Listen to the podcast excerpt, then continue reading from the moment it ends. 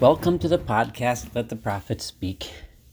Today we are going to study Jeremiah, the prophet Yirmiyahu, chapter 47. The chapter itself is short, but the introduction that I have to give to the chapter so that we can fully understand it will be a little bit uh, longer. The last, the, in, we are now in the section where Yirmiyahu turns his attention to the other nations looks out towards the nations that surrounded Israel and delivers his prophecies to them. In the last chapter, he discussed Egypt, and we uh, spent some time discussing his prophecies towards Egypt. This chapter is, somewhat related to Egypt, which is probably why it's next, but it's uh, directed to the Philistines. Now, when Egypt, if Egypt ever moves an army into Judea, which then gives it access to the rest of the Middle East, it first has to pass through the territory of the Philistines, which is um, basically had uh, four cities, uh, four main cities Ashkelon and Gat and uh, Gaza. Um, and Gaza was the capital and the largest of the cities. So often the term Gaza or Aza in Hebrew would refers is, is used to refer to the nation of the Philistines. Uh, we know that they originally came from the the the prophets say several times that the Philistines originally came from Kaftor, which is Hebrew for the island of Crete. We also know, interestingly, from recent DNA studies of, of findings of remains in the, the area that they had the European origins um, and likely came from the Aegean Sea, so which kind of confirms what the Bible had said about the origins of the Philistines. But they set up shop on the in the coastal cities, um, and they eventually became um, implacable enemies of the of the people of Israel. Uh, and there was constant battles back and forth, which eventually led to the need for the Israelites to establish their own king, the first king Saul, primarily in order to defend the Israelites against against the Philistines. So they were an, a, a foe of the um, of the Israelites and the people of Judah for many years. Now, the um, the the in this uh, chapter that I'm about to read, uh, I'm going to, in my introduction, I want to discuss two subjects. First of all, there's a famous discussion regarding the first verse of the chapter, which I'm going to read to you in a minute. But the verse refers to when Pharaoh attacked Egypt. Now, it's unclear, and there's a lot of debates as to when this happened. The two most likely candidates are, if you recall a couple chapters ago, we read about how Egypt came to try to relieve the siege of the Babylonians against Judah. This is when the Babylonians were um, uh, uh, uh, had laid siege on Jerusalem, and then the Babylonians had to leave the siege and go fight the Egyptians. When the Egyptians left, uh, they, they uh, the Egyptians were defeated and left. When they um, when they left, the uh, the they presumably also left uh, fortifications and alliances with the Philistines. Eventually, after the Babylonians crushed Judah, they turned their attention to Egypt and destroyed. excuse me. attacked and defeated Egypt and the Philistines together. So, in this chapter, we're going to read about how uh, about how the prophet Jeremiah said his prophecy before Egypt attacked the Philistines, this is one possibility that during that inva- uh, that attempt to rescue Judah from the Babylonians, that the Egyptians uh, attacked the Philistines on the way. Another possibility is moves it a little bit earlier in history to the time that the Egyptian army also moved north, also to engage the Babylonians but this was when they came north, you know, about 15, 20 years earlier during the reign of Jehoiakim of Judah, when they were on their way to the Battle of Carchemish to help the Assyrians in their fight against the Babylonians.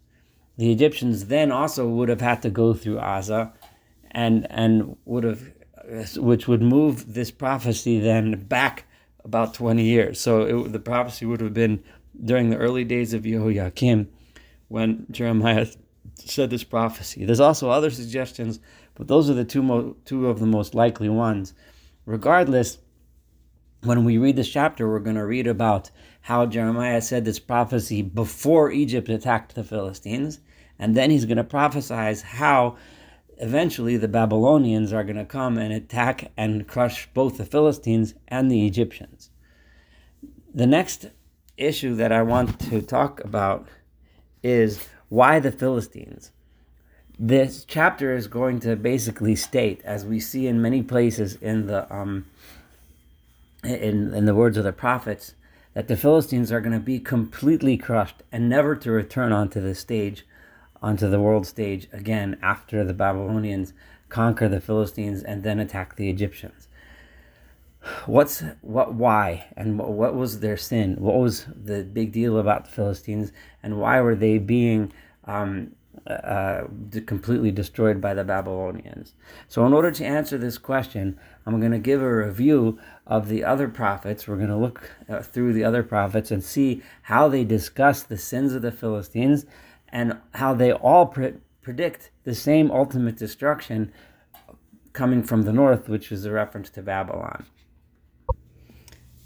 I think that going over the words of all the other prophets and then studying this chapter in Jeremiah will give us a much broader picture and understanding of the issues with the Philistines.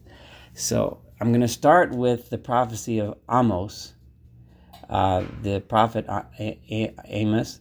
This is chapter 1, verses 6 through 8, where Amos is also at in, in Amos 1, he's also, just as Jeremiah is now, turning his attention to prophesying about the other nations. And when he turns to talk about Aza and the Philistines, he says as follows. Ko Amar so says, God, this is uh, verse 6, Amos 1. Ashlosha Pishe Azan, the three sins of, of Gaza, I can I can pass over. This is the language that Amos uses repeatedly. But on the fourth, that was just too much. I can't take it anymore. And this refers to that that they exiled an entire population and then they sold them into slavery in Edom. The the commentaries over there explain that when Gaza would when the people of the Philistines would win in battle, they didn't just uh, destroy the enemy. They, did, they, they would humiliate the enemy. They would take the enemy and then sell them as slaves to others. You know, humiliate them in such fashion. In other words, a double cruelty. So it's this double cruelty that God just could not um, could not eh, bear that sin anymore, and for that God says, Vishilachti Eish Bochomat Aza, I am going to send a flame to the walls of Aza and I'm going to destroy it and so on. And in verse 8 it says, V'chati Yoshev Me'ashdod, I will completely cut off any remnant of people living in Ashdod, V'tom Shevet, and any ruler from Ashkelon. I will never, and then it says again, V'avdu She'erit Pleshtim, there will be no remnant, there will be no leftover of the Philistines. That's the word in Amos. Um, I'm going to go now to Ezekiel 25, verse 15. And here, Ezekiel states that that um, uh, also addresses the Philistines, and it says, "Kol Adonai so says God." This is verse 15, uh, chapter 25. Yana pilishtim because the Philistines, when they act violently to their enemies, they act with such vengeance. And they take ve- double extra vengeance with hatred and hatred of soulful hatred, olam, to destroy with an enmity that's that's just uh, everlasting and incredibly powerful enmity. So Ezekiel is here criticizing the incredible vengeance with which they fought, the incredible brutality with which the people, the Philistines treated their enemies. Lachain, therefore, Kalmar Adonai. I'm going to stretch my hand against the plishtim. I'm going to wipe out the survivors. I, I will completely wipe them out. And then it goes on for 16 and 17 with the same theme. So again, we see that that the cruelty with which they treated the people that they conquered, their their utter uh, brutality and and barbarism barbarism with which they treated their enemy was the reason why God said there will be nothing left of the Philistines. Like, there couldn't say anything positive about them. Now, I'm, I'm just to continue. Let's look at now at Isaiah 14, verse 29 to 32. And here, I need to point out that Isaiah is saying what he says over there um, in, in the context of the death of the evil king of Achaz. If uh, one remembers the, the wars that went back and forth between the Philistines and the Judeans, it was one, uh, you know, under some kings, one side was winning, under some kings, the other side is winning. The king Uzziah, who, who was a righteous king, he crushed the Philistines and subjugated them. When he died, his son Achaz was wicked, and the Philistines struck back, and they beat Achaz, and their hand was mightier.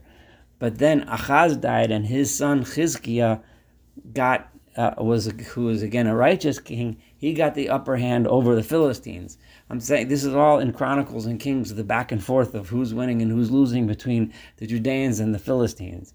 Now, um, in in this context, Yeshayahu 14 verse 29 to 32 says as follows. Don't be happy. Al peleshes kulech. Don't be, uh, don't rejoice, you the Philistines. Kinish bar shevet makech. That the person who broke your staff is broken.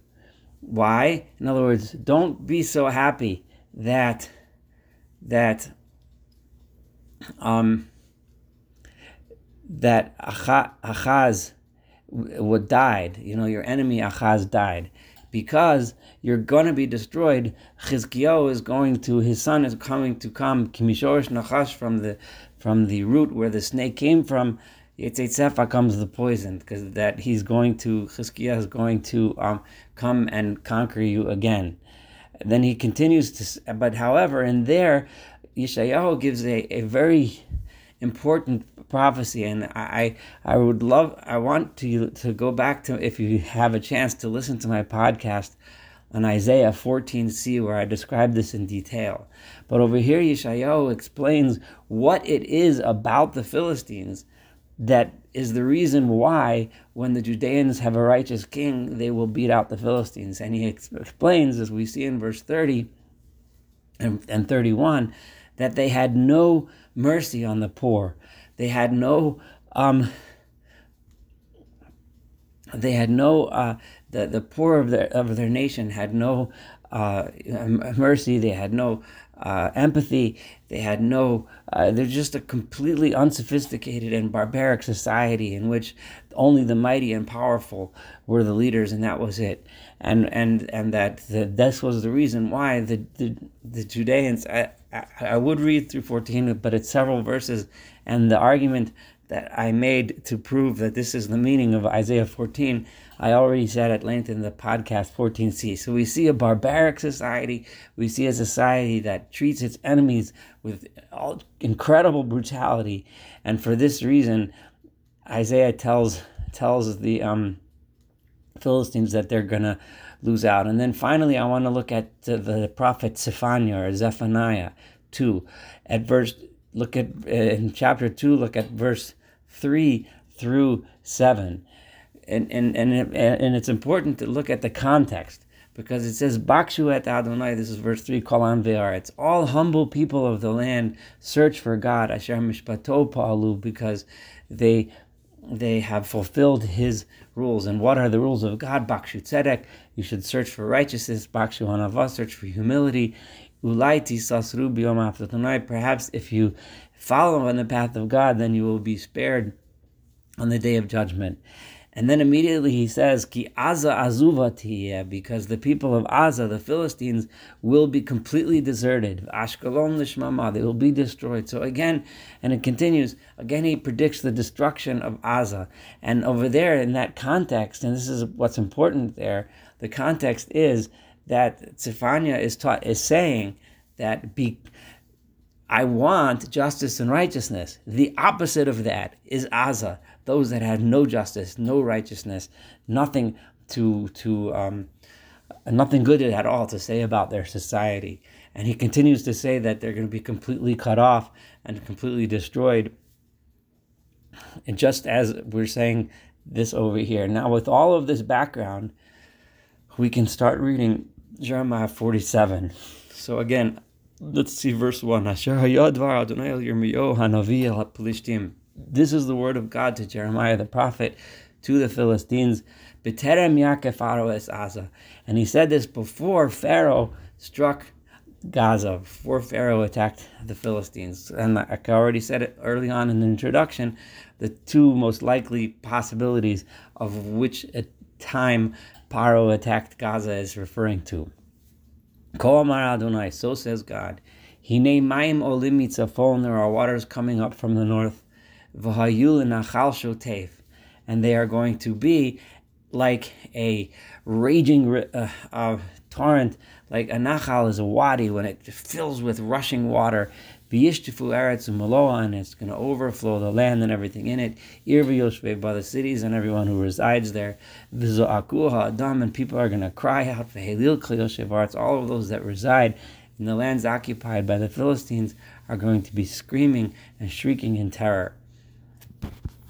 This Olim Mitzafon is referring to the Babylonians that are ultimately going to come and destroy the, the Egyptian presence in Philistines and the Philistines themselves, and it's going to be a complete and total destruction.